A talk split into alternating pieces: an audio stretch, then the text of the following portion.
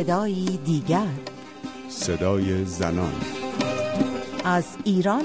و جهان. سلام به صدای دیگر خوش آمدید. من رویا کریمی مرج در ده دقیقه پیش رو میزبان شما خواهم بود تا با هم در پی پاسخ این پرسش براییم که آیا مشارکت سیاسی زنان در ایران افزایش پیدا کرده است.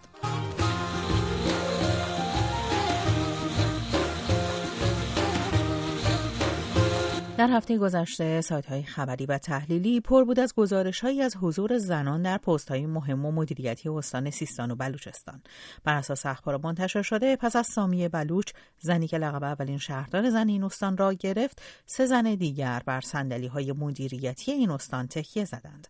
معصومه پرندوار اولین فرماندار زن دولت روحانی است. او با سابقه 14 سال کار در استانداری سیستان و بلوچستان به عنوان فرماندار شهرستان هامون منصوب شد. زهرا اربابی هم با حکم وزیر کشور دولت روحانی به سمت معاون توسعه مدیریت و منابع انسانی استانداری سیستان و بلوچستان منصوب شده است. استاندار سیستان و بلوچستان هم پیشنهاد داده که همیرا ریگی در جایگاه فرماندار شهرستان قصرقند در جنوب استان فعالیت کند.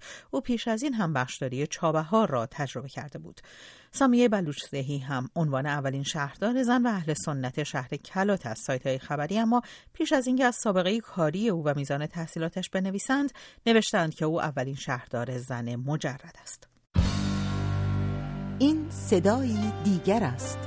صدای زنان.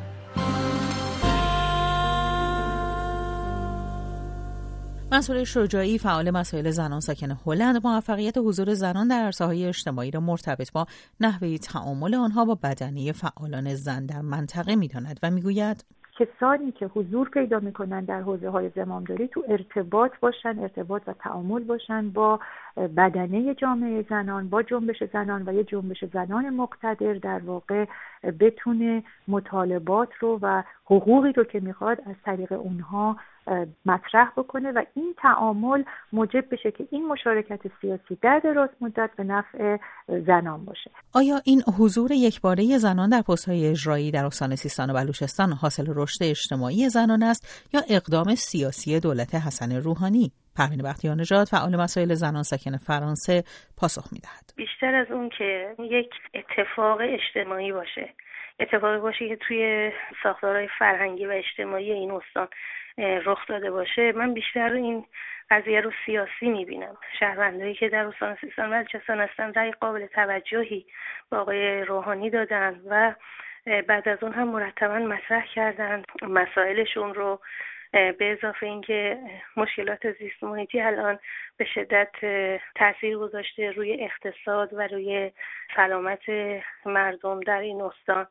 تبعیض هایی که طی چندین دهه اعمال شده به دلیل اینکه اونها جزء اقلیت های اهل سنت هستند در این استان در نتیجه من فکر می کنم که دولت آقای روحانی با تاثیرگذاری بر شوراهای شهر یا با انتصاب فرماندار زن در این استان شاید خواسته باشه که به نوعی اون رأی بالایی رو که بهش دادن رو جبران کرده باشه و اونها رو تو ساختار اجتماعی به مشارکت طلبیده باشه. خانم بختیار نژاد مسائلی چون فقر مهاجرت مردان و قاچاق مواد مخدر در این استان را نیز از عوامل حضور اجتماعی بیشتر زنان استان سیستان و بلوچستان می‌دانند چندین آمار قابل توجه در مورد استان سیستان و بلوچستان داریم. اول اینکه در هفته های گذشته امام جمعه زحک بود. اگر اشتباه نکنم که مطرح کرده بود که 90 درصد مردم این استان زیر خط فقر هستند بیشترین آمار که بی سوادی مربوط به این استان میشه. و همینطور آماری که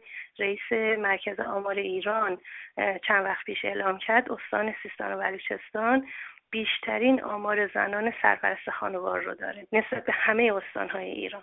در نتیجه مسئله فقر مسئله مهاجرت مردان مسئله قاچاق مواد مخدر بازداشت های طولانی و حبس های طولانی عواملی باشه که مجبور کرده که زنان رو به صلاح سرپرستی خانوار خودشون رو به بگیرن در این حال که جزء کم سوادترین هم هستن و جزء کم درآمدترین زنان سرپرست خانوار هم در کل ایران هستن. این شرایط باعث شده که این زنان به آروم آروم یک حضور اجتماعی اندکی رو داشته باشن مسومه پرندوار، زهرا اربابی، همیرا ریگی و سامیه بلوچ زهی در حالی به سمتهای اجرایی در استان سیستان و بلوچستان برگزیده شدند که بر اساس آمار مرکز آمار ایران تنها 16 درصد از مدیران، مقامات عالی رتبه و قانونگذاران سیستان و بلوچستان را زنان تشکیل می‌دهند و از میان بیش از 9000 شاغل در این استان کمتر از 1500 تن آنها زن هستند. پروین بختیار نژاد در پاسخ به این پرسش که با توجه به این آمار آیا اساسا مردم سیستان و بلوچستان پذیرای مدیریت زنان خواهند بود؟ می‌گوید. شرایط شاید الان به ای باشه که جامعه بیاد از نزدیک واقعا مدیریت زنان رو توی عرصه ببینه و این خودش می‌تونه یه تغییراتی رو در باورهای مردم و در نگاه مردم به حضور اجتماعی زنان ایجاد بکنه. با این همه پروین بختیار نژاد این انتخاب ها را با فعالیت زنان برابری خواه در ایران بی ارتباط نمی‌داند. شاید این رو البته بتونیم بگیم که این جزء موفقیت های جنبش زنان هست به دلیل اینکه طرح مسائل زنان طی چند دهه داره محصولاتش آرام آرام بار میشینه و دیده میشه. در نتیجه به جای اینکه به انتصاب به صلاح یک فرماندار مرد بخوان اقدام بکنم یک خانم به عنوان فرماندار زن دعوت شده برای همکاری.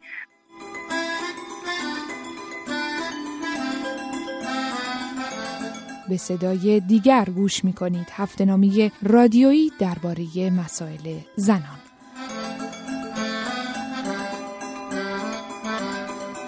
نشانی ایمیل ما زن at radiofarda.com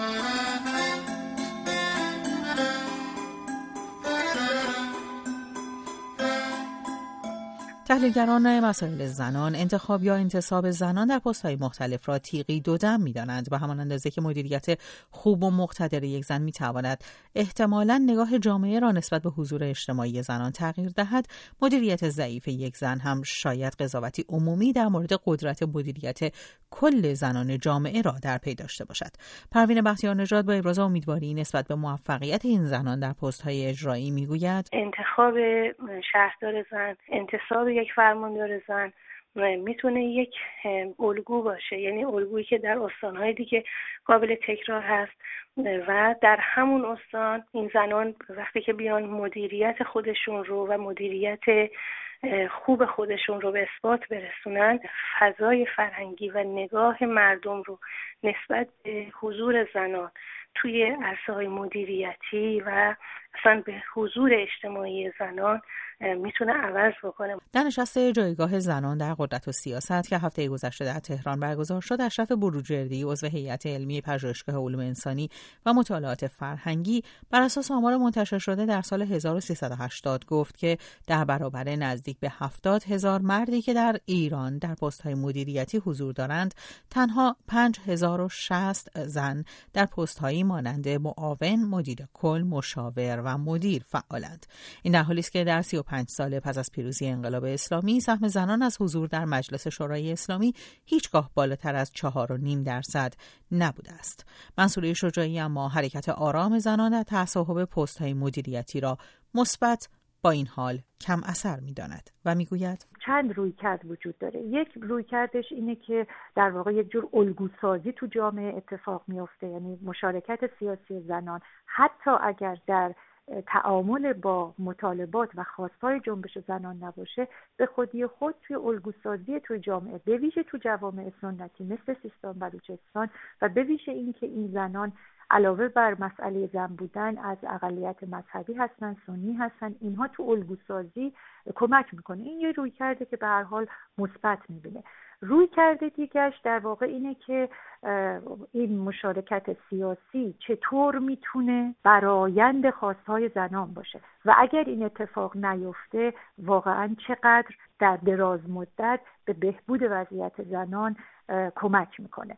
بنابراین تا زمانی که این تعامل و این ارتباط ارگانیک وجود نداشته باشه امکان اینکه حضور زنان در حوزه های زمامداری بتونه به وضعیت زنان کمک بکنه بسیار کم.